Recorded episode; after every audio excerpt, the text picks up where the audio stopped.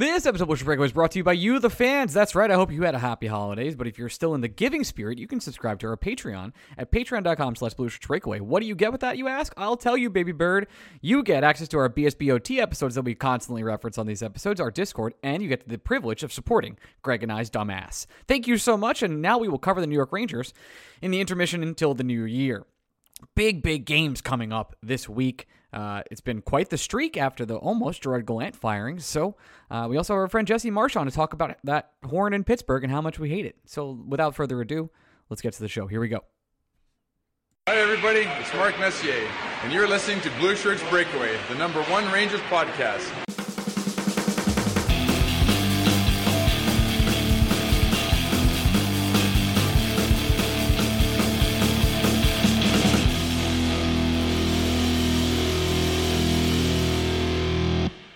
Instant.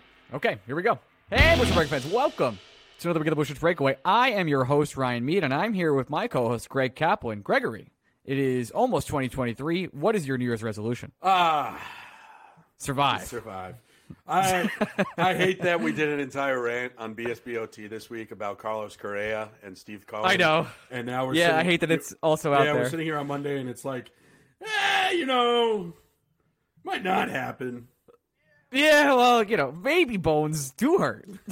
I, I don't know. it. Maybe bones do be broken. I mean, we don't.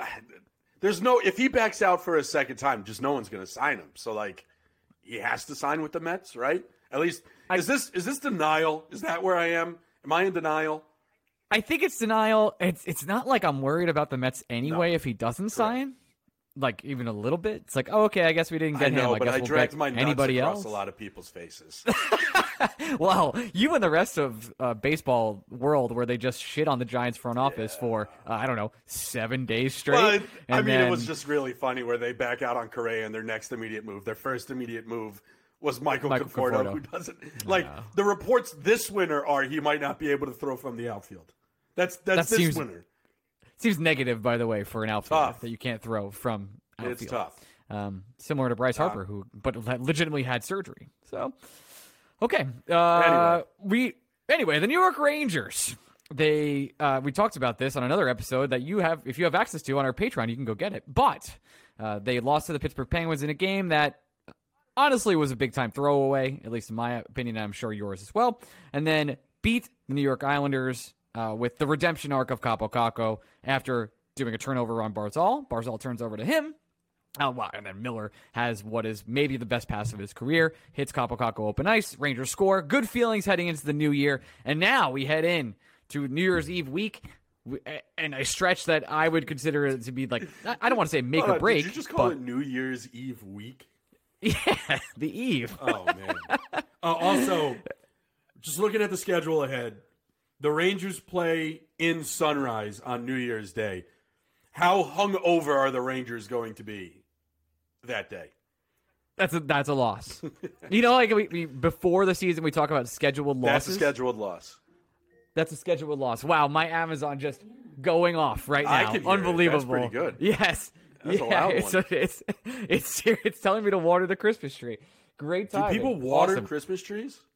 I do. I water my Christmas tree. Is it, do people not water? I don't Christmas know. trees? That's a legitimate question for me, Ryan. I don't know if you know this about me. I've never had one. You, you went to the movies, so I got it. Saw Babylon, had an out of body experience. It was wonderful.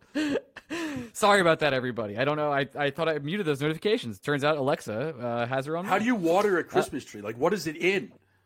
It's it's in, you don't know what a Christmas tree's in. No, this doesn't is it just have like a stand? Isn't it just in a room? Yeah, the Christmas stand is like a is like a pot where you pour the water into. I've never seen. I thought it was just literally like a stand, like like a People coat rack. screaming right now.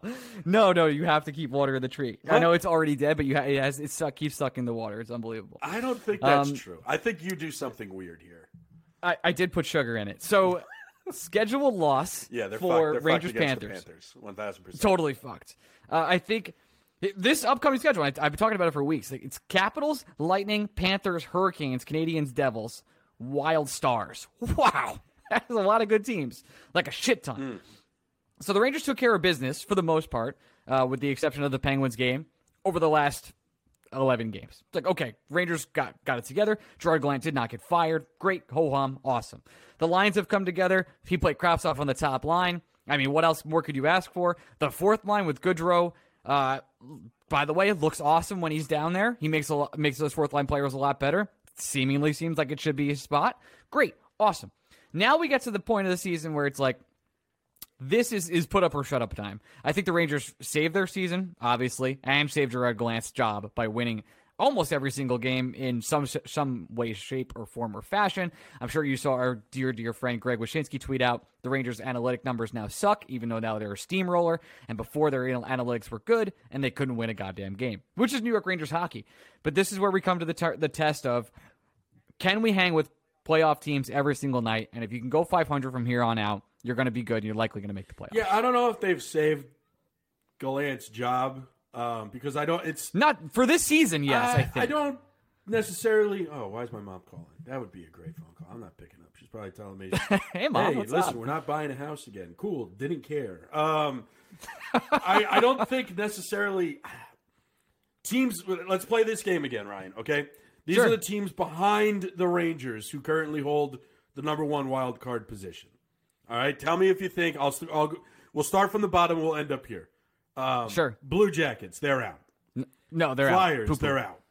Poo-poo. Senators, pretty sure they're out. No, definitely can't figure it out. Canadiens, they're out. Yes, Pa- fun team. Panthers, I'm not really. I'm not a believer this year. okay. Sabres, Not a believer. Man, Tage Thompson. He's the only player though, and him and Dolly. That's Red it. Wings, No, not this year. Next year Islanders, can be scary, but I don't think they're consistent enough. Is that strange? and then the Capitals. scary. Still scary. So those are of the teams behind the Rangers, teams that we think might be able to be frisky. Capitals, Islanders, Sabres, Panthers. Four teams. Sa- Sabres too too far back. The they just they just can't win enough. I don't think. Sabres have three games in hand on the Rangers. I did not know they had three Yeah. games. So Oh I mean, if God. they win out, they're three points back of the Rangers right now.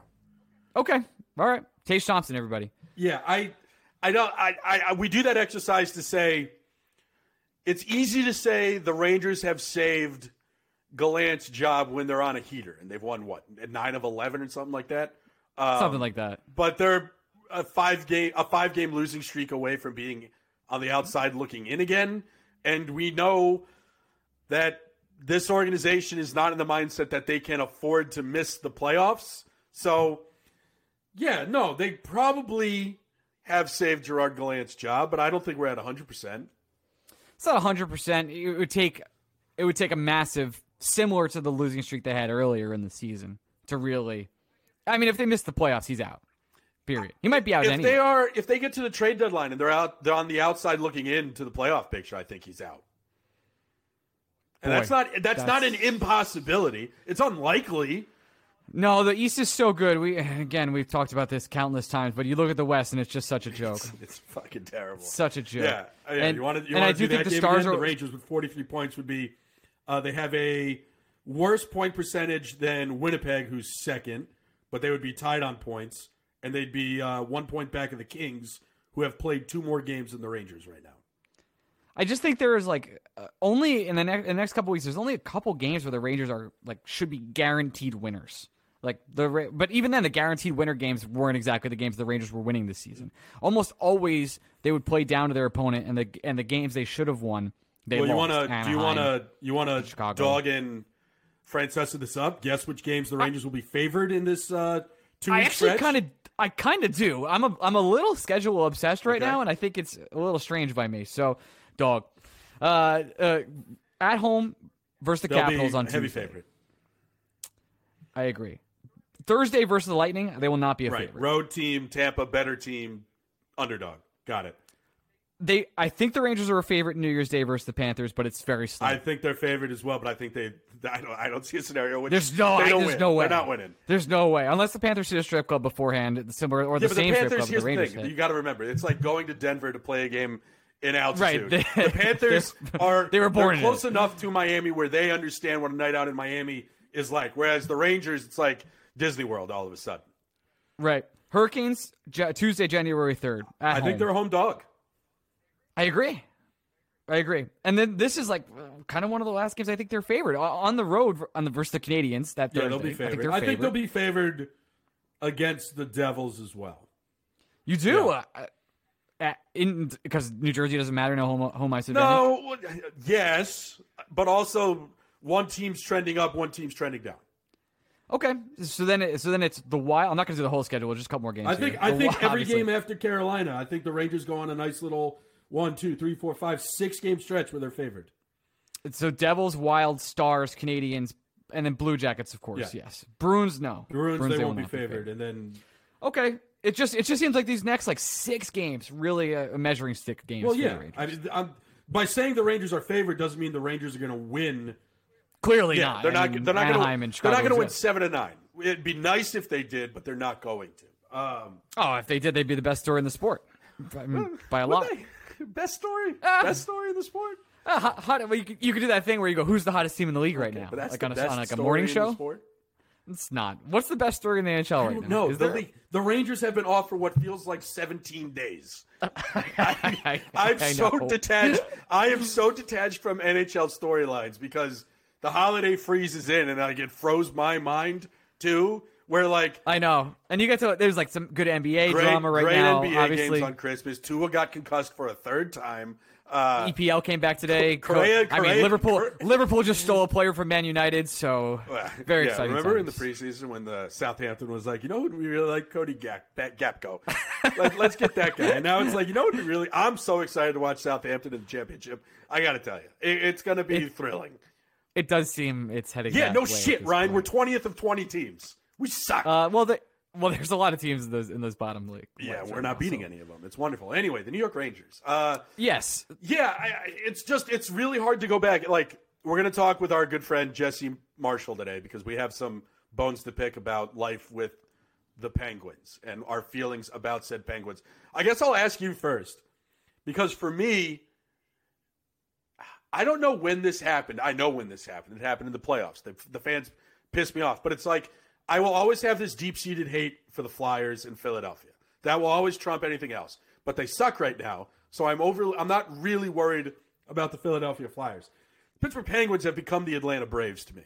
I fucking the the team rubs me wrong, but doesn't piss me off. But the fans, like genocide, seems cool.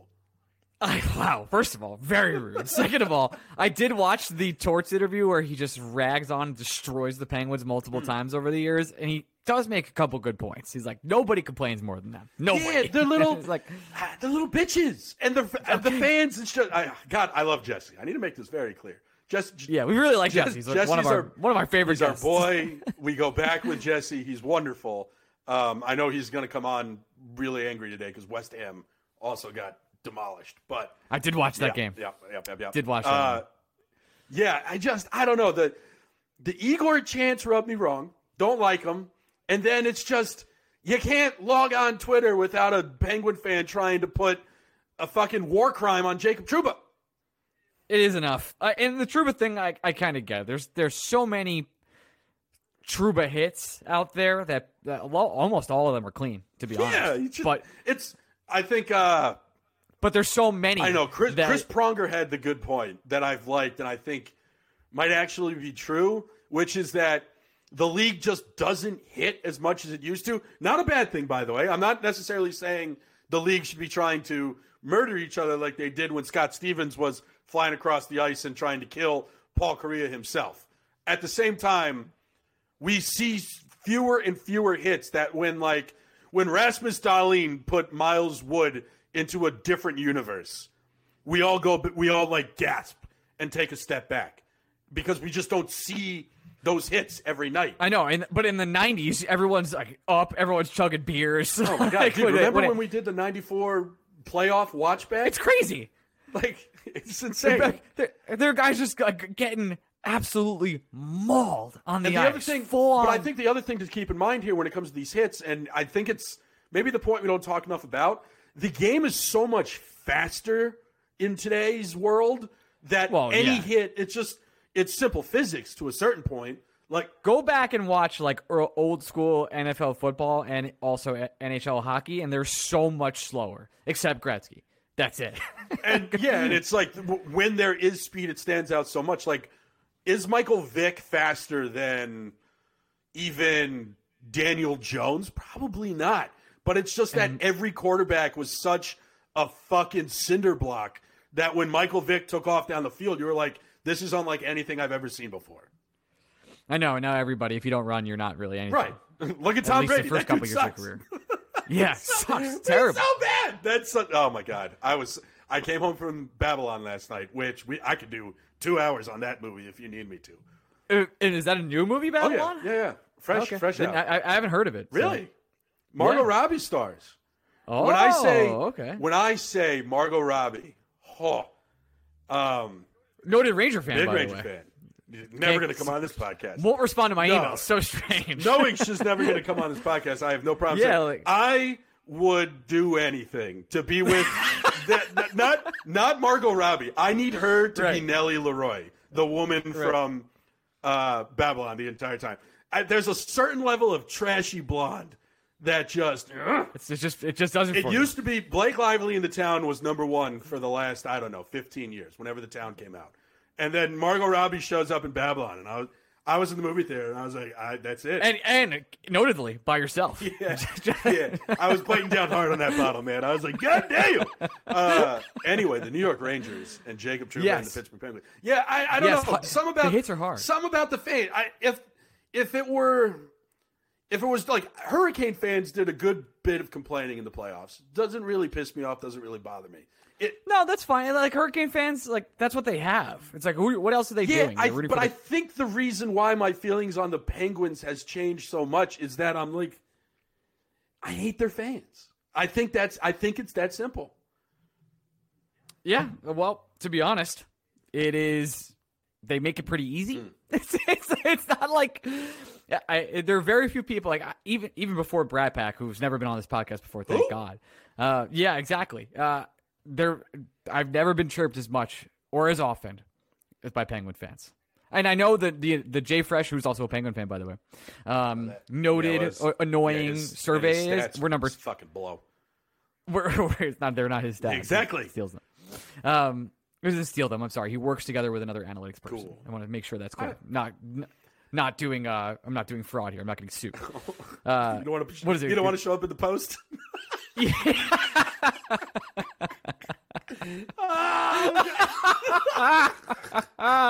for people that don't understand. no, no! that, Don't explain it. Let them find it out. Let them find it out on their own. It's, it was. Oh man! I, okay, I will. I saw that post and I was like, I had no, course, buddy. I, you and I are fucking sleuths and degenerates. And We are. Greg. We are psychos when it comes to other people that host other Rangers. You've never shows. heard of them. My dude, never. Not once. Not Also, once. it's just like no, no, no fire at them. I'm sure they do a great job. Never, never. no fire. Of I get so. it. That's nice. Well done. Yeah, oh, gee. I right. I like. I, I meant to send it to you, but I was just like laughing so hard that I think I passed out. when someone posted it, I was like, "Wait, hold on." Wait, First, and first of all, uh, people are going to be so confused by this. I think they But- know it showed up everywhere. Like if you and I saw it, it's not like it's hiding from people. I'm sure it's in the New York Post. It's in the post. So, uh, uh, MSG that they do borrow some things. It's fine. well, I don't think they're going to borrow my Margot Robbie comments. So I think I think once again, It's Ryan, just, a, th- it's just a YouTube video of Chris Kreider walking out super slow mo. It's like, and I was biting down to that bottle real hard. Uh, And Madison Square oh Garden. yeah, Get your Kab- season Kaba- tickets today. Kabakako scores a goal, and it's just there's something about trashy blondes. Do you know one of our fans is going to make this, right? Oh? God, it's going to be McBearcat. It's always McBearcat. yeah, that's true. or Matty Shout Jack. out to him. I, He does, I, I he gotta does an say, awesome he does, he does it too. But yeah, anyway, Penguin fans. Yes. Uh, speaking of Penguin fans, Chicken Parmesan and Vincent Trocheck. Um, uh, I think I, I'm, I'm I'm upset to say I had to blame Chicken Parmesan for that loss versus the Pittsburgh Penguins, but let's talk about Vin- Vinny Trocheck a little Not bit. either. I, I feel like we've kind of been ignoring how good he's been recently. I don't know about It- it. It's not like he's, we've mentioned him a lot on this show, which is, is is strange because he's sort of solidified his time with Chris Kreider and and JVVC to become this this line that we haven't really had in the last couple years. It's just I don't want to Bill Simmons this where it's like it's kind of doing herky jerky things, but it is it is a two way line where it's it's playing both defense and offense. Obviously, that's what two way means, Ryan. You dumbass. And then from on top of that, it does provide I don't know, just a different look than we've had in other lines. Am, am I making this all up? Or No, what? but it, it, go, it goes back to it's more jarring because we're not used to the Rangers rolling three lines that we really like, and it's it's not it's even less common where not only are they rolling three lines that we really like, but the kids aren't the third line, so it's we There, there's equal time between this third line and the kids, which is perfect. if if anything, there's more time given to the kids when you consider just five on five numbers because Trocheck and Kreider and Vesey all play special teams where the kids don't necessarily do. So it's I, I don't think it's necessarily going under the radar because it's it's three guys that are all playing really well individually. Like I, I don't think we have complaints about them at all. It's just that all three guys were playing on different lines, and it I don't know. It's it's hard to hard to describe, but Trocheck with Vesey and Kreider is just such a natural fit that I wonder.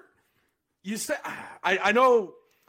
I don't think personally we are ignoring Trocheck. I just think Definitely not on purpose if we no, are. It's, I think there have been other issues. Like um, Trocheck isn't the reason why the power play is or isn't succeeding.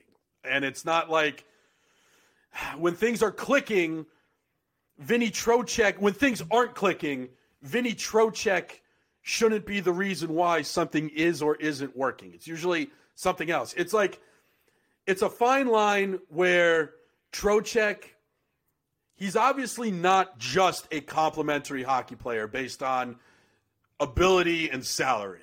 Um, at the same time, like we did this exercise before, like Vinny Trocheck should not be one of the five most important Rangers. Like if if Vincent Trocheck needs to be one of your five best players, I think something's gone wrong. So when Vinny Trocheck goes on this kind of hot streak, it's it does get lost in the shuffle a little bit. It's kind of like it's kind of like your seven hitter having a 10 game hitting streak to a certain extent. You know what I mean? It is. It is. And I guess it's just between the hot streak of, of Vinny Trocheck and Gauthier coming back. We, we I don't think I've been as confident in the, these the entire lines in a long, long right. time. That's the other part of it. Which- That's Which uh, let's go through it real quick because I, think it's worth Sure. mentioning. So it's Panarin, it's Panarin Zibanejad, uh, Kravtsov, which I think is at least enticing to see and to continue to see. Like Panarin and Kravtsov should have been playing together all season. It's very clear Panarin wants to make it work or at least try. And Zibanejad's unlocked some things with Panarin as well. Uh, not really unlocked. Panarin's fucking awesome and he can play his own game, but he play makes really well for that line. Great. Kid line, boys to men, great. Uh, Kreider, Trocheck, Vesey. And then the fourth line, which is super interesting, is Goodrow, Brodzinski, Gauthier. Like that that is a line that's going to produce for you. And I when was the last time you felt that good about the New York Rangers fourth line? Like three years ago? Uh, it might Four might years be ago? might be longer than that because I can't remember the last time the fourth line had three guys on it that I'm comfortable playing on a nightly basis. Like if you just break it down that simply, I can't remember the last time we weren't simply trying to tell ourselves like the fourth line isn't bad. You just got to get over the fact that Tanner Glass is on it or Cody McLeod or any of these guys. uh, Got we loved Ryan Reaves, but how many times did we have to have the discussion of like, oh, there's only so much you can do with Ryan Reaves, blah blah blah. I, it's just the thing that makes the fourth line special is again, it's one of those scenarios where if someone does find themselves injured in the middle of a game, like I'm not saying Brodzinski should ever be playing on the top line, but say Kreider has to move up because something happens to Kravtsov. I'm cool if Brodzinski's getting two extra minutes on the third line. And I can say Yeah, that totally I can say that about Gauthier, and I can say that about Goodrow. It's it's odd that the Rangers it's it's one odd that they are rolling four lines that everyone seemingly likes and respects, but two, they're just dressing 12 forwards that you trust. And I can't remember the And- last time they did that. And you do, uh, you've talked about this countless times, I think, this year, which is you can play the matchups. If there is something you like where you can move Gauthier up and you're like, okay, listen, on this line, we know Gauthier can beat this guy out speed wise. We're going to put him up there on the second line for a shift or two and see if it works. And that's totally. I know that that happened in the last game, but it was just more of a demotion for Kaapo Kakko. But those are legitimate coaching strategies you can actually do with with the 12 forwards you have right now. And I know they're going to go out and try and get another forward. It's not a secret. Uh, there'll probably be a right winger that they're going to go look for as well. And but at least for the first time, Larry Brooks has come out and said, "Last year I would have traded Kaapo Kakko straight up for Patrick Kane, and now not a chance." Thank you, Larry. I appreciate it. Yeah, but the the the the, the sad thing about that is it has nothing to do with uh, it. You should have you shouldn't have had to make the trade last year too. It's just let's I, the, not a moment we have to hand it to Larry Brooks. That let me put it that Th- way. I'm not handing it to Larry. I was just thanking Yes, him. uh, Uh, but yeah, I let's do just, some five stars. Well, no? I, just to put a bow on it, it's like, like you were saying, it's really nice that it's nice that we've boiled the Rangers' problems down to one thing, and we can now fix that one thing because we've kind of allowed ourselves to just get out of the way and not have to make problems for ourselves. And for the longest time, that's really all we've been asking for. I know it's just like, hey, get it. Just let the 12 best players Yes. play in the spots they should play. Crazy, great. crazy And- concept. And if that stays together for the next couple games and you let it ride, which you should, um, I'm sure the results will be quite good. And I'm I'm excited Hmm. to see. Uh, so let's do some five star questions before we get to our Uh, friend Jesse, who I believe I called Jesse Marsh in the opening show, like the coach for the USA. Uh, not the coach for the USA, by the way. A Well, not USA yet. coach. Not yet. Relax. You relax. I don't. he'll be. He'll, I don't. you don't think he's going to be the coach for the next next World Cup? I know Cup? the United States would love it if he was, but I I think that's a step down professionally for him. It is, but I you don't last that long in the Premier League unless you're like one of two I coaches. know, but he's a really good coach, and he can kind of go. I honestly think a job in the championship is better than a job with a national team, oh, you do? especially a like a Concacaf national team. Yeah, what the next the the the Rangers, the United States men's national team is already qualified for the next World Cup. So the next time they are going to play a game of merit is literally in four years. So it's just like you're just spinning your tires until then. I don't think any Yeah. coach worth his shit wants to just like Spin your yeah, tires. it's one time. thing. You lose a lot of yeah, momentum. it's one thing if like a UEFA coach, a European coach, you have Euros, you have World Cup qualification, you got shit you have to worry about. Concacaf is kind of like it's just fart, fart noise. Yeah, it's just a fart, not just that. It's just like not only is it usually a fart noise, like the hex is is interesting and stupid at the same time. But the United States just doesn't have to participate because they're hosting, so they're done. It's it. They're in World Cup. There are three teams already qualified for the World Cup. So like, why would a coach worth anything want to necessarily come coach the United States men's national team right now? I don't know. This is from uh, five star questions. So we have a couple minutes here. This is from John Hardesty. What if Gallant dressed Blais as an extra skater just so he could put him on the second power play? When um. it's kind of funny. I know. When uh over under, not exactly how over under works. You Sure. think you see Blais on Thursday? Gallant says something about needing to match up with Patrick Maroon. No chance. After Gauthier has that performance against the Islanders, there's no, chance. chance. Ryan. No chance. I'll, I'm gonna actually give Gallant some sense of credit here and say there's no chance. I am so excited for the lines to come out. because hockey guy shit. I know. I They're going to to come out against this. the Capitals, and you're going to be like eating shit. I know. Uh, TSE one two three one asks, "Who is currently providing the best value for their contract on the Rangers, not just in points conversions, but as a whole, in your opinion?" The answer is Adam Fox. I would have said Jimmy Vesey. Oh yeah, It's a P- it's but a that- PTO that is now an indispensable part of this Ranger team this year. I know. Fox is just like I know he makes a lot of money, but it's not even close to. Yeah, but it's not who's the best player. It's who's The best who, value. who would you say has outperformed their season expectations the most? Is Adam? Oh, Vesey. Yeah, is Adam It's Fox doing anything you didn't expect them to do? He's so good, but yeah, no, you're right. It's Vesey. yeah, it, Vesey. it's it's to me it's Vesey, and then hmm, I'm trying to think of who would be second. Um, Gauthier? No, No, because he hasn't played hasn't enough. played enough. I'd probably say. Can I say Kakko? I think it's Heedle, honestly. You're probably right. Yeah, because just think of the conversations we were having about Heedle before the season started. We didn't put him on our good hangs list, and now think of and now think now think of Heedle now, where we're like, I don't know if we can afford to keep this guy. So I I I'd say wait. Heedle. Hey, I want to save this one five star question for Jesse because uh, the Dangle podcast was apparently talking about this. Would you fire Drury and hire Kyle Dubas if you left for the Leafs this summer? So save that one. Um, it's just from Toaster Daddy. where do you stand on the ship of the Theseus debate uh, when it comes to teams? I was thinking about Mika's contract. I remember some good people not liking it, but for me, when it comes to the uh, foreseeable future, if we win a cup, I want Mika to be there. Would you feel satisfied with a cup like next year, but only if every single player on this current squad was gone? I think there needs to be a balance. I do like covering certain players, but I have to be honest, Toaster Daddy. I don't care how the cup gets here. I just want the cup to uh-huh. get here. Yeah, yes. I You'll fall in love with the players that win the sure, cup. Sure, I love players, but I love laundry more. Like it's yeah, it's, it's. That's just what, unfortunately, what if, it is. If it if the Mets needed to trade Alonso, McNeil, everybody, and that would lead to a one World Series, sign me up. I'm good to go. Where am where am I dropping them off? What do I got to do? And do I got to like take Alonzo out myself while watching Cocaine Bear in February? Like I'm in. I'm ready to go. Cocaine Bear. What, a, what an amazing. Yeah, no, we're gonna by the way do an entire bonus episode on Cocaine Bear. I can't say I blame you. I'll probably go see it. I'm seeing this uh, shit out of it. All right. Uh, with that with that being said, let's transition over to our dear friend Jesse. Transition. Okay, and we're back with our first guest, reoccurring guest, Jesse Marshall of the Athletic and McKeen's Hockey. Jesse, welcome back to the show. Always a pleasure, gentlemen. Thank you very much for having me, as always. Well, I think we'll start out by saying uh, Good game, sir. Handshake. Good, good game. We all could agree that the refs can't see. Very good, very good. Good job, chap. Um, but on top of that, uh, is there more vitriol coming from the Pittsburgh Penguin fans towards the Rangers because of last year's playoff series? Yeah, I think so for sure. Yeah, people are really upset.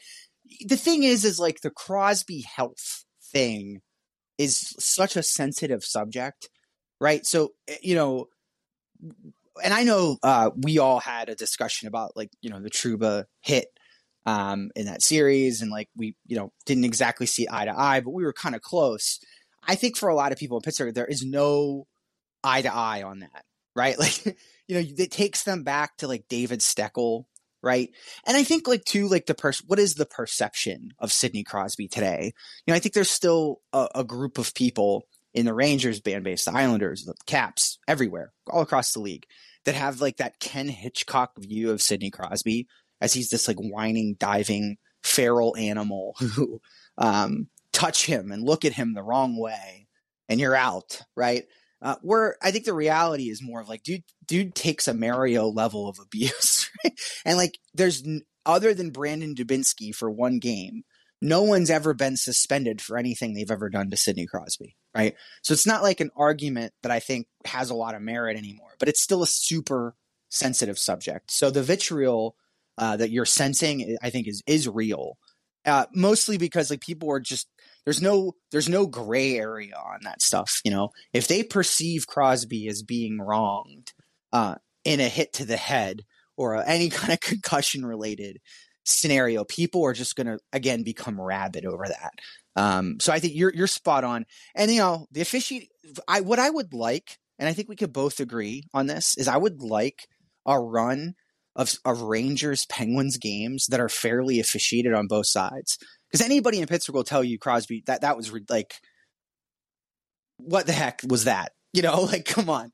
Uh, but even go back to the playoff series, like both, it was a both sides bad, right? Like it was definitely yeah, a both sides yeah. thing. Just to be super clear, the, like the Kakko non goal, I still haunts me, even though we won the series because that was a that was a moment for me personally. I was like, okay, coming out party for Kaapo Kakko, that's a goal. Wasn't a goal. No idea what that is. And then there were a couple other moments where I think that the refs made the right call, even though it was the wrong call. Like I think that that Guentzel goal that was I think was a high stick. Mm. I'm glad they didn't call it a goal. Like I, I just thought it was one of those goals that was like too sick to call off. it was like, oh, yeah. okay, great. That was too sick to call off. You're doing the right thing for the game.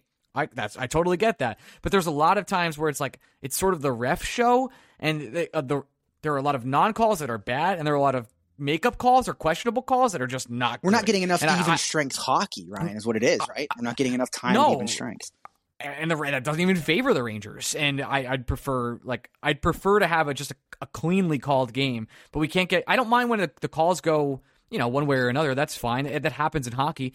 But at least be consistent. And we I don't think we've gotten consistently refed Rangers Penguins games. yeah, nobody's getting consistently refed hockey in the NHL. But I feel like it's been egregious specific to these two teams.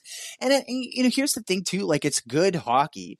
You know, there's a physical element to it, and that that stems back you know ages. I mean, they've, teams been in the same division for uh, our entire lives, so you could ex- expect there to be, uh, you know, familiarity breeds contempt and all that. But I, you know, just like we, you know, it's not as if this is like a goon fest, you know, punching bag factory where people are like cheap shotting their way every five minutes to, you know, a parade to the box. It's like it is. It's too much of a ref show. That's what it is. Like take a step back and let the let the game take the center stage because these two teams play, I think anyway, you know, pretty similar styles of hockey that uh, when at five on five produce some pretty entertaining moments. Jesse, I obviously, I mean, since we've known you, which has been a couple years now, which is incredible. Um, obviously, the Rangers and the Penguins have always been rivals. I it dates back to when the Rangers overcame the 3 1 deficit. I think like 20, was that 2014, 2015? Yeah. 15. Yeah. And then the next year, the Penguins absolutely boat raced the Rangers out of the playoffs. So you, you go, it's always been there because the, the Rangers had Henrik, the Penguins had Crosby. They were always really good at the same time. But something feels like it's changed in the water since last spring, where I, I'm sure Ryan does this too, where sometimes I judge who the Rangers' biggest rival is based on the amount of whining I get to see in my mentions on Twitter. And for the longest time, it's usually been the Islanders. Flyers fans, I feel like, understand not to come calling because I take it and I make it personal and they don't want to deal with that shit.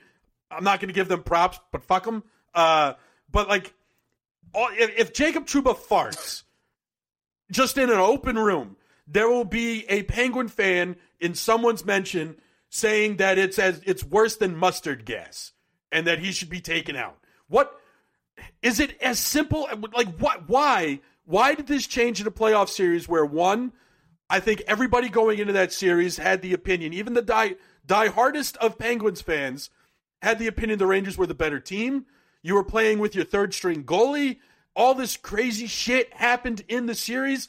We think the right team in terms of talent advanced. What what broke? What what snapped? Why why has this become this thing now where like I think a Penguin fan can't go a day without saying something about the Rangers and I feel like I can't go a day without wishing harm on a Penguin fan. so uh, the crux of it is to go back to what we said: is that the Trouba, uh, you know, is a polarizing figure. There, you know, there's the old uh, you know, the, even the my gener or I guess my generation is also your. I'm not that much older than you guys, but you you know, an iconic moment in Pittsburgh. Let me paint it like this. We'll go back even farther. An iconic mo- moment in Pittsburgh is the bear is the guy who went to the Civic Arena in the '90s uh, with the sign that said Barry Graves, and I'm sure you guys have seen that sign. Have you seen that? Uh, it's like an iconic moment in Penguins history. Adam Graves slashed Mario Lemieux in the wrist and broke his wrist. Right. Uh, and when they came back to Pittsburgh after that, there was a huge brawl in the playoffs. Lemieux's out. There was a guy in the Civic Arena who brought a neon yellow sign, and on it he painted in black paint Barry Graves. And like the people in his area went crazy, you know, because everybody wanted Adam Graves' head. And like that, right? The moment with Truba and Crosby was an opportunity for two different generations of Penguin fan to reenact that moment, right? Like that, that Barry Graves moment where like Graves slashes Lemieux and the Rangers are the villains, right? That was this that was this generation's moment. And like people got again, the Crosby head thing is like it's so sensitive.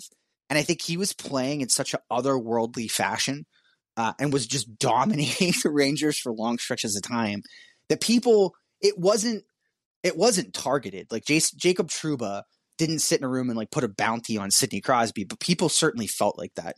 You know that that's so I, what you're getting is just passion and vitriol uh, from people who I think ultimately were just like tired of Sidney Crosby missing time to head injuries, right? And there was never, which is super understandable. Like that's a, he's a legitimate star, has been forever. Is probably the with the exception of Connor McDavid, the best player in the league. Has been for a long time. And and yeah, there are still days you can still make the case he's the best player in the league. So I understand like why that's your guy. You want to be protective of him. But I, I just feel like this is a rivalry that wasn't it's always never been totally real, but yet it still kind of seeps to the well, top. You know, no that, those 2015 just, uh, series that you guys were talking about, the three-one flip, like that was such a yep. bad time in Penguins history because you'd like the, the coach. Everybody hated the coach. They were so far going into that cup run or that playoff run, they were so far over the cap. There was like a two, three game stretch where they could only play five defensemen.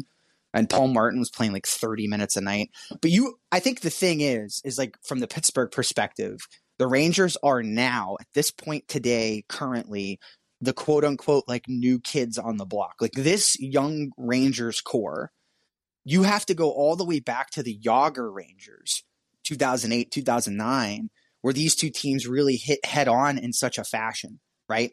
Like it was like two freight trains on a track, like colliding in a, in a absolute war.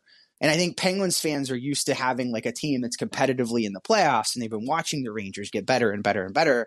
And now it's here, and it's like, you know, I, Penguins Penguins fans are territorial, and they feel like that's their spot. And now there's like there's there's substance here again, you know. So uh, it's a rivalry everyone loves. They enjoy it. I think people get a kick out of it when it, when the Rangers are really good and competitive. And uh, the the Trouba instance just put us right back into the thick of it. We're back. Yeah, that's it. Like Yeah, all that's the way. it. Greg, Greg, what were you saying? I'm sorry. Well, I so I hate nothing in this world. I hate more than whataboutism. Yeah. So I apologize in advance for doing some whataboutism, but I, it just when a when a Penguin fan comes at me and calls Jacob Trouba a dirty player. How am I not supposed to look at all the video I have of Evgeny Malkin swinging sticks at people's heads? yeah. Like Yeah. and like I, I listen. I'm not saying you shouldn't go to bat and go to war with Evgeny Malkin. Ryan and I did podcasts. We this wanted him so and Some are saying we want him. We want him. Come on down. We love him. He's the missing piece. So this isn't a this isn't me shitting on Evgeny Malkin. It's an acknowledgement just- that Evgeny Malkin with a temper, right? Uh, and and when he things maybe aren't going his way, acts a certain way. Uh, Sure, and yeah, like but Sidney it- Crosby's done regrettable things. You know, like everybody brings up the nut punch, which Wasn't look, I've- like I played the game for my it, whole that's life. okay. There's never been an instance where I'm wearing hockey pants and a cup and someone could nut punch me and it would affect me with a glove on. Like, give me a break. Is it a, is it a bad look? Absolutely. Is that going to hurt? No, no. Like you. Pucks aren't even like you- you're protective against pucks. Like, don't tell me Sidney Crosby's gloved fist grazing against your hockey pants. Anyway, the long and short of it is, I think what what they think is, and I'm speaking for like Penguins fans who think this, is it's like there's a difference between losing your temper like that and acting like an idiot and and like quote unquote, I'm not saying he did, but the perception is he like that was like a, a targeted use of the elbow. That's the that's the thing among Penguin fans is like Jacob Trouba's elbow must have a magnet, a skull magnet in it, right? Like that's the joke I always see, and it's a thing where like, look, he's tall, right? He's a big guy. He leans into his hits. There's a reason why he Big doesn't time. have a record disciplinary discipline. What's the word? I don't know, disciplinary wise. You know what I'm talking about. Because it's gotcha. not. It looks bad, right? It looks really bad, and I think that's people take that and run with it. Um, and that part of being a fan is losing. You know, take it is throwing you know logic and uh, you know rationale to the wind, right? And, yeah, we know. just Trust me. raising the pirate flag up. So you know, there we go. Start of the Yeah. church. Uh, I have to be honest. So I've been listening a lot more to the radio recently. I've been traveling a lot for my day job and some other things. So when I listened to the Penguins Rangers game, I just only thing I heard was the horn. Does it ever man. like get on your nerves? or no? Everybody hates it, and I'll tell you why. Is because That's that, that makes me feel no, so people in good. Pittsburgh hate it, and they hate it because it, it came from Washington, right? Like that. That was really a Caps thing, but like I think as uh, without going on a tangent, and I know MSG is like a different beast. You know, it's this iconic arena, but like when you go modern, right, and you get a new building, you inevitably lose the soul of the middle of the bowl and the lower half to the corporate suit, right? The the soul of of the fan, you know, like I'll take you back to Mellon, like the Mellon Arena, the civic Arena, whatever you want to call it. When the Penguins were like, you know, in that doldrum period in the early 2000s, you could pay twenty dollars and go and sit down in the and they give you the best seat in the house for 20 bucks. And that place was never louder than it was during those times because everyone there cared. The team was terrible. They were ass. They were losing obscene amount of games. It was loud because you had all these people in there that cared. And I think you look at Toronto, you look at Pittsburgh, go to the Wells Fargo Center, even. I don't care where you go. You have a section of the stadium in the middle lower half that is soulless. Right. And I think in an effort to fight back against that, the Penguins needed to make money, right? Like I don't think a lot of people realize how bad the situation was. They'd signed this lease in Mellon Arena, which like they didn't get any of the revenue from parking. They got limited concessions revenue. All the money that went into the games that they played went to the lease owners at Mellon Arena and not to the Penguins. So now they have to, I think what they're trying to do is make their money, have that soulless corporate area, and then do other things that drum up interest around the other areas of the arena. No one likes the horn, dude. Everybody hates it. I wish they'd get rid of it. And it all it does is remind people of being in, in, in a Caps game in Verizon Center in 2009 and hearing that thing go off incessantly. Um, during the cup run then. Like so yeah. I, there's so many ranger fans just sitting nodding with you right I, now. I mean here's Just funny like i don't you know, why you know it's just it is it's a part it's like a, it's i feel like it's such a cliched part of going to a hockey game in 2022 and everywhere you go now people are doing that. And no disrespect to Iceburgh who's a phenomenal mascot and had a phenomenal role in sudden death in the early 90s um, he's just he, they don't need that. You know they, there's other things they could do and i hope they i hope they ditch it Well, it's to me, it's not only is it just like whap whap whap every five seconds, but it's also just like it's never in the rhythm of play. It feels like you know. No, I mean? yeah. It would almost be like it would almost be like an NBA team playing defense when the team is on offense, or like I- like it's it's. I think it would it would grate on me no matter what because I'm just at a point like a breaking point with Pittsburgh fans where I can't take it anymore, and I'd I'd pick it to death and find something to complain about for sure. And I and like inflation is But what it- it is too, Greg. Like, so like, we're at a point now where like, like, dude, it costs a lot of money to go to a game, and the Penguins sell Oh. The Penguins lot. sellout streak is over. It ended right after like eighteen years. It's gone. So I think it's just like a again, they're trying to find what their identity is like in this post-COVID world, and unfortunately, the horn has become part. of it. Well, I just for me, I don't know if it's because I watch the Rangers mostly and MSG games 41 times a year. You're just not into like the fans are in control of what's happening in terms of gameplays going on. If there's noise coming from it, it's not a prompt on a scoreboard. It's nothing. As much as I hate Potvin sucks, I'd hate it even more if it was the Rangers playing the Yeah. whistle. And I, I, it's it it's just chalks on a no for me that another team. It's just like hockey's this one the one sport, F- and football too. It'd be weird if football was pumping out sound in the middle of a play. I don't know. It's just like I'm used to it in basketball for sure. Baseball between pitches, I'm used to it for sure.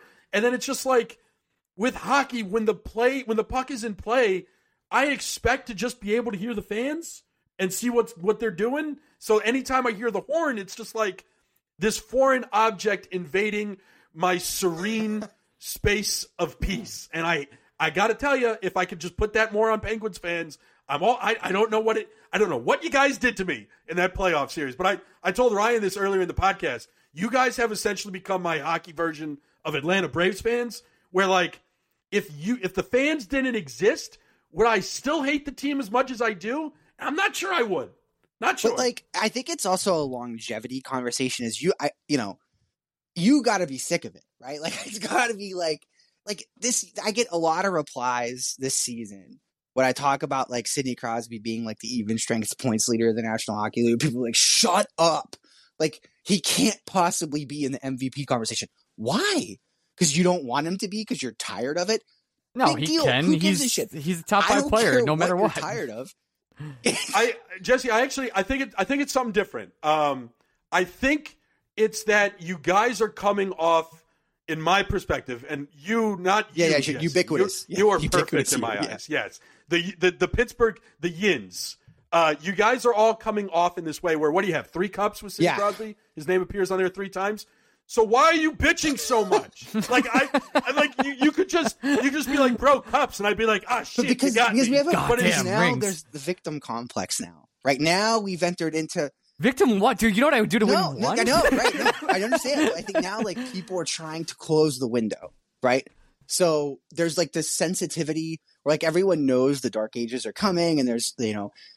Be da- who owns the team? Be damned, right? FSG doesn't matter. Like you, you have to. wa- I want to get to that, like, by the way. yeah. so stick, stick on long that. story short is, I think people are like clinging to the good times, right? Holding on to what they have and, and sort of p- pushing against the darkness, if you will. So I think that, that's what I mean by But- victim complex. Is like, no, we're not ready to go yet. Damn it, you know, like I st- but but I, I still think I think the majority of I, listen there are mouth breathers breathers and idiots in every walk of life.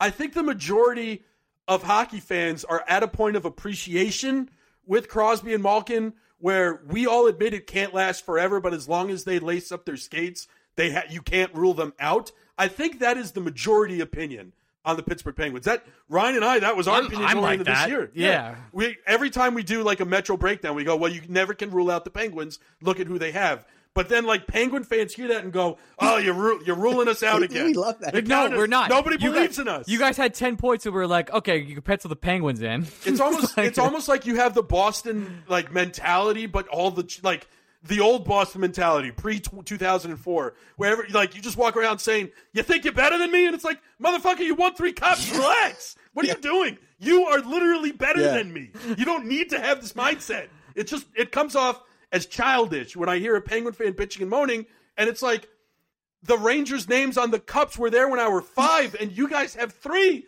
in the last fifteen years. Yeah. Come on, you're better than. No, I'm not. I don't know that that's true. Uh, I don't know if that's true. I mean, I it's so funny because like I've been, I guess I'm in a unique.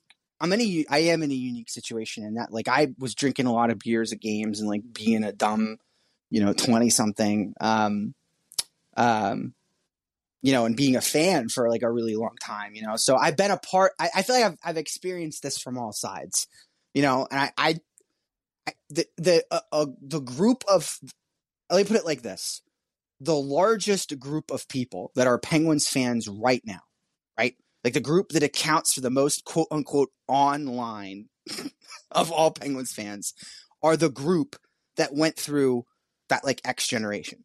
And they saw sidney crosby get drafted and they saw evgeny malkin get drafted and they watched the whole thing right? And that's just got a lot of Yep. people in their feelings. That's it. That's all it is dude. It's just a lot of people have this like un this this chip that's just never gone away right? They've seen the team almost move. Like they've they've come mario's come and gone as an owner. Eh, it is a long time and i think like that never goes away. You know the early port of being online as a penguins fan was an ugly ugly period of time where like a lot of us like mm, just Yes. arguing about sidney crosby defending sidney crosby like going through the shit with the flyers fans like all that stuff. Like I don't think a lot of people ever lost that. So like to your point, like you say, like why are you so aggressive? Because they've always been aggressive. They don't know anything else, right? like, like you know, you don't you don't bring a wild raccoon into your house when it's 11 years old and expect it to act domesticated. You know, so like that's kind of where we're at right now. I think. Um, let's talk about ownership just a little bit because I have a, it's kind of a two part question. Has have things changed at all since Fenway's took over? I think they're more of like uh, an investment handlement with put the right people in place situation. Just judging by what they did with Boston and other uh, Boston's a mess right now, but with Liverpool as well. Uh, and now clearly they want to buy. It seems like either a football team or an NBA team. So what has been the experience for the Pittsburgh There's Penguins no so far? tangible difference. Um, I think like some people would argue that like the soul's been taken out of it, but like, look, Mario's still up there in the box, you know, putting away some a, a, a dry red cab every night. So like, has they have things really changed? They've spent to the cap. The game day experience has not changed. Uh, the personnel around the team and, and, and peripheral and what you see and hear on the radio and television is the same. Um, They just see it as a chance to double Correct. their money. and I don't That's know how is. well that's going, though, right? Well, I'm sure it is going well, and I'm sure they're making money hand over fist. It's in ten years the Penguins will be. What do they buy them Yeah, for? so- Six hundred. and then, well, yeah. So I didn't even think about ten years, though. I mean, like, I want. I just wonder if the money is there like they thought it was, and I say that because they are not selling out games, like it's cooled here's off. here's what they thought legitimately they they have a uh, they see a league where players salaries Yeah, are yeah, suppressed and that that they will never have to spend over the cap they will spend to the cap every year and they will be able to sell the Pittsburgh Penguins in 10 years Yeah. for one point five billion Yeah. or more Yeah, That's- I mean, you're asking them to spend to the cap, which is what point seven four Rafael Devers. yes yeah it's not even like it's it's like one one player they're buying in soccer But I also, I still, I am still of the opinion it, it's tricky because of you know international market rights and all that. I still think they're just trying to buy content and create their own channel, essentially, where you could watch Red Sox. you mean like a Yes Network type Liverpool. situation? Yeah, yeah. Yeah, right. they're definitely Yeah. selling Liverpool But they're the, the, definitely pro- doing the, that the, the, it's just it's tough because I think they they went into it with this plan like, oh, if, as long as we have all these brands under our umbrella, we could sell it. But like a Red Sox fan doesn't About give the two Penguins. shits about Pittsburgh, and it's very possible that nobody in you're a West Ham fan, like you're not going to start rooting for Liverpool all of a sudden just because Fenway owns your team. Right. No. They're they they're they're selling Liverpool 100%. Yeah, I I still I I'm I've long thought they wanted the Commanders, and this is what they were um narrowing for. But it does it. I mean, Bill Simmons every week he says it's Vegas the Las NBA Vegas- team. It's the Vegas NBA team that Fenway wants, and I mean he's a Boston guy with NBA. Is the Vegas connects, is Vegas if NBA he says it, an expansion or a relocation? Oh, okay. yeah, they're gonna, It's going to be an gonna- expansion. Yeah, they're going to add Vegas and Seattle. I believe. And LeBron's going to be part of the ownership group, Correct. Yeah. supposedly. So Huh. that'll be a whole thing. Um, which brings me to the next question. We got a five. We every week we ask our our uh, listeners to give us some questions, but one that came up earlier that I thought was interesting was if Kyle Dubas was fired by the Leafs, would your team try and pick him up this summer? Probably. I think I- ours well, would too. Ru- Yeah, because the, the the genesis of this question is actually, do we think Kyle Dubas has failed in Toronto? Like, I think that that's the core of the question. Do we think Kyle Dubas is doing a bad job, and do I think Chris Drury or whoever who, who is it, Brendan, uh, Yeah. one of the Burks Brian and, Burke. and Hextall Mhm. in Pittsburgh, Brian Burke and Ron it Hextall, yeah.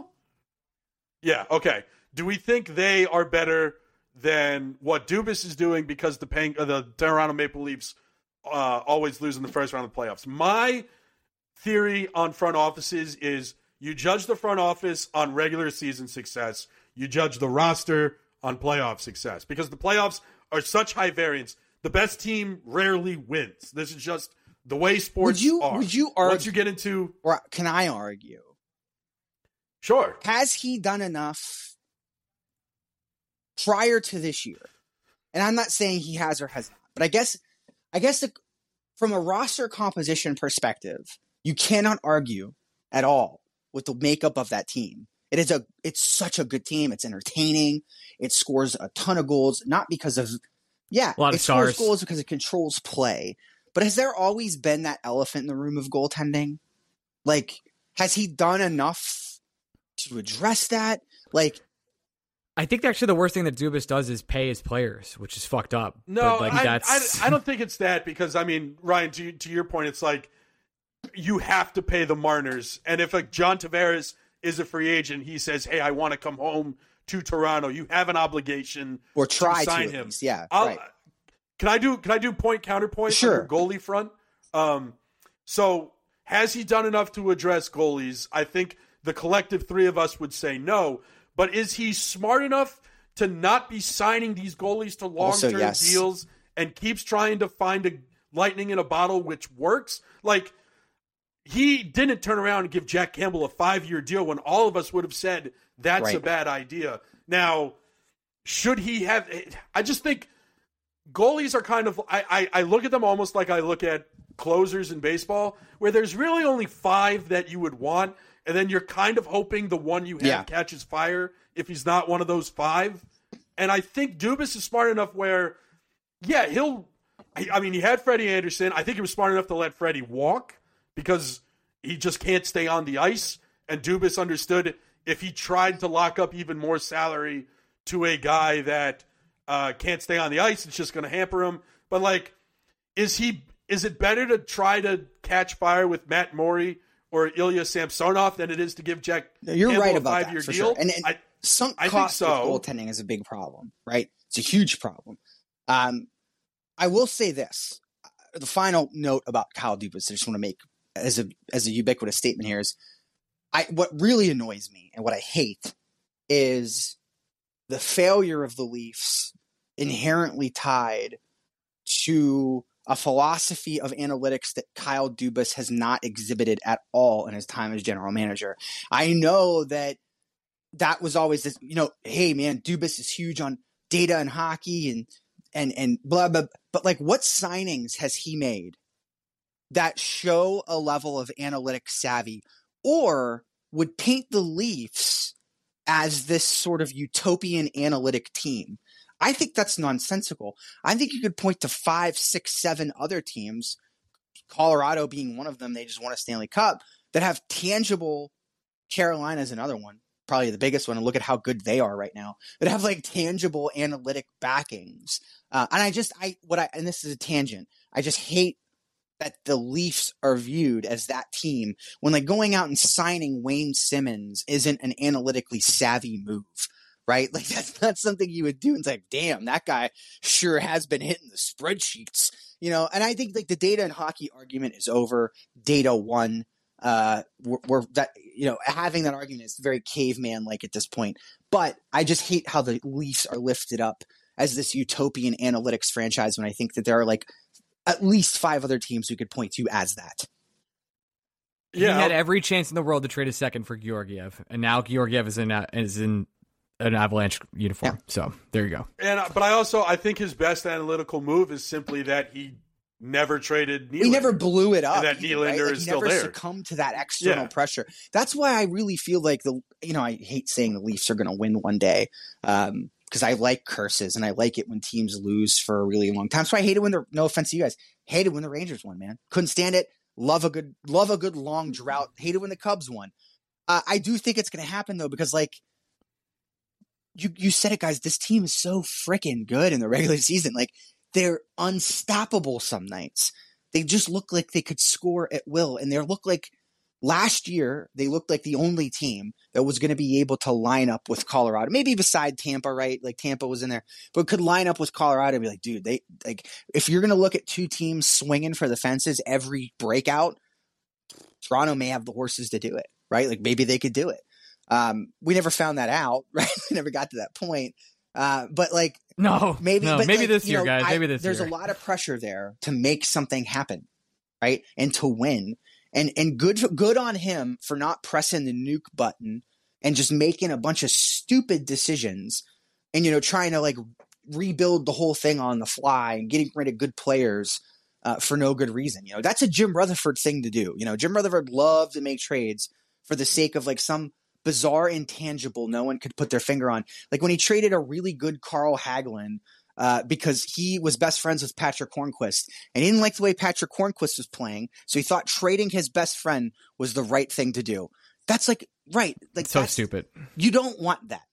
you know, like we've all had general like New York and Pittsburgh independently have had general managers who operate like that, and it, you you know you can't operate by feeling you have to operate by fact and you know maybe that's where he is the analytical strength gm and that he doesn't have those irrational responses but um, i don't know man who knows if he doesn't win a cup with this group all this stuff we're talking about people are going to play this podcast but like, these guys are idiots so what do we know you know yeah yeah jesse Oh, go on, Greg. Then I guess. Well, the final one for me, I think we'd be remiss if we didn't at least ask, since we're talking about GMs and potential. Not, it's not necessarily a failure, but I don't know anyone in New Jersey who no, not loving dude. John Marino pre-injury. So, like, are we sh- are we sure Burke and Hextall got it under control? For everything that you could point to as a good thing, Bryan Rust, Rickard Rakell, bringing those guys back and signing Malkin and Letang is unfathomable.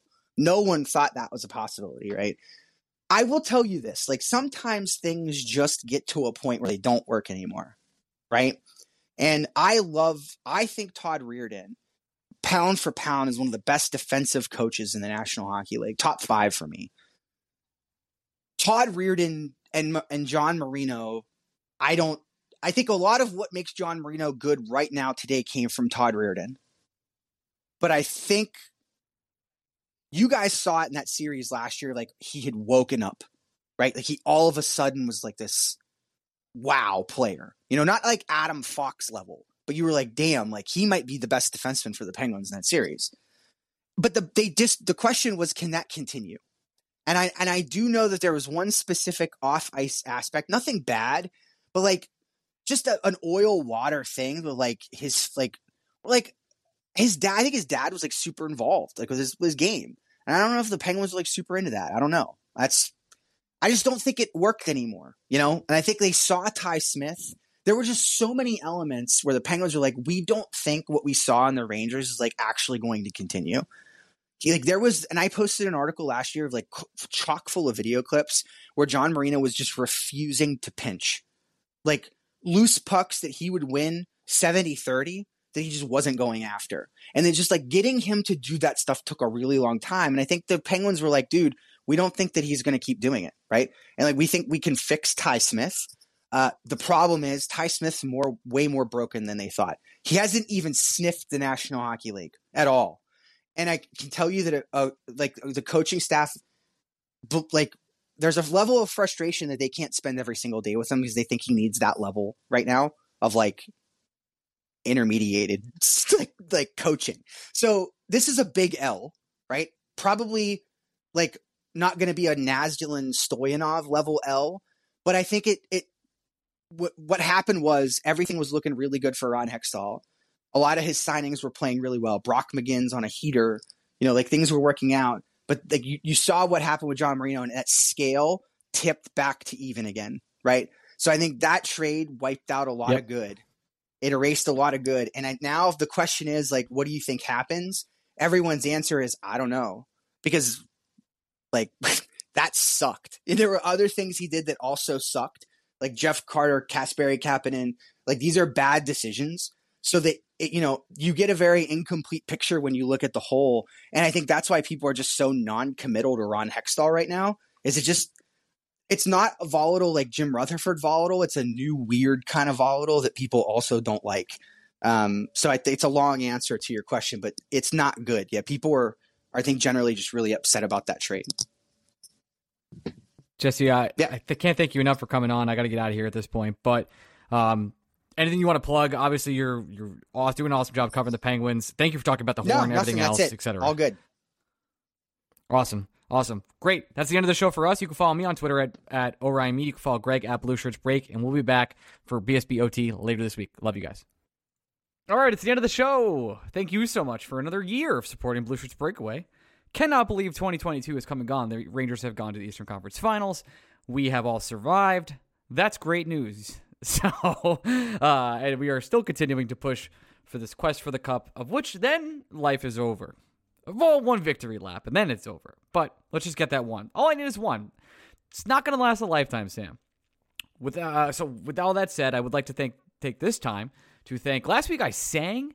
I don't. I can't remember if I sang the New Year song or a Christmas song. I think it was a Christmas song but uh, this year I, don't know if I'm going to sing it this one, but uh, I might sing next week. Who knows? Not that you guys enjoyed it. Adam Cassidy, Adam Cohen. Oh yeah, you need to know what I'm doing. Sorry, I'm thanking all our NHL insiders and Offer Sheet Club members who we chat to every single week who support this show. Of course, we love all Patreons, but these members especially help this show stay afloat. Adam Cassidy, Adam Cohen, Adam Cortullo, Adam Linder, Adam Keach, Alex Flynn, Alex Carter, Anthony Terragata, Ben Water, Ben Webers, Bill Ritzel, Brendan Lackos, Brendan Magnum, Brett Granger, Brian Brigadis, Brian Dog, Brian Gallagher, Brian Mallon, Chris Finelli, Chris Haru, CJ Stellwagen, Connery P. Damage, Daniel Zazan, David Narrett, David Siegel, Dennis Dietz, Darian, Eric Stagg, Garrett Randis, Skip Gardner Cup, Garrett Garrett's gonna be fly, Harrison Hasco, Hip Hip 89, Ian Rodriguez, Ian Usher, James Masker, Jerry Marquez, JD, Jean Jacques Francois, Jean Jean, Jimmy Mack, John Hardesty. This person just honking their horn very loud outside my apartment. Just. Just continue. It's it's an alarm. It's a car alarm. Uh, keep it keep it rolling. Recording person, keep it rolling. Jimmy Mack, John Hardesty, John Shea, John Thundercock, Jordan, Josh Kestenbaum, Justin Freeman, Chris, Chris from Florida, Christoph Berg, Lasik, Gronowski, Libor's Kayak, Leah Giordano, Lee Giordano, Lou Giordano, Matthew Goodwin, Matthew Kine, Meatball the Cat, Mike Bucklaw, Nate Hanafi, Hanafi, Io, Neil Grover, Neil Calustina Cola, Pascal Perrier, Pavel Kodarev, PJ Cisparo. Thank you. Welcome, PJ Cisparo. Or no, you're you're not new. You changed your name. Okay. Pro World of Truth Gamer, uh, Randy Tesser, Ryan still hasn't watched Miracle. Somehow still true. Probably should watch it. Sean Taggart, Stig Bullbox, Swingart, Thomas Welsh, Tommy Seclary, Tom Jr., Tommy O'Neill, Tori from Manhattan, Upstate, Vin, Vinny Hay, Walter Thompson, Will Spector, and Winston, the Golden Retriever. You know, when I first had this idea, I was like, wow, this will be easy. I'll thank like five people. Thank you so much for supporting the shows over over the year. It really means the world to Greg and I. It's been a wild ride, and uh, I get emotional on this part all the time. So I don't need to. I don't need to do that today. Happy New Year's. Hope you had a wonderful holidays, and we'll see you in 2023. Love you guys. Bye. BetMGM has an unreal deal for sports fans in Virginia. Turn $5 into $150 instantly when you place your first wager at BetMGM. Simply download the BetMGM app and sign up using code Champion150. Then, place a $5 wager on any sport. You'll receive $150 in bonus bets, regardless of your wager's outcome. And if you think the fun stops there, the King of Sportsbooks has plenty of surprises in store. Check out daily promotions, same game parlays, live bets, and so much more. Download the app in Virginia today and get $150 in bonus bets instantly from your first wager. Only at BetMGM. BetMGM and GameSense remind you to play responsibly. See BetMGM.com for terms. 21 plus only, Virginia only. New customer offer. Subject to eligibility requirements. Rewards are non withdrawable bonus bets that expire in seven days. Please gamble responsibly. Gambling problem? Call 1 800 Gambler. Promotional offer not available in Washington, D.C.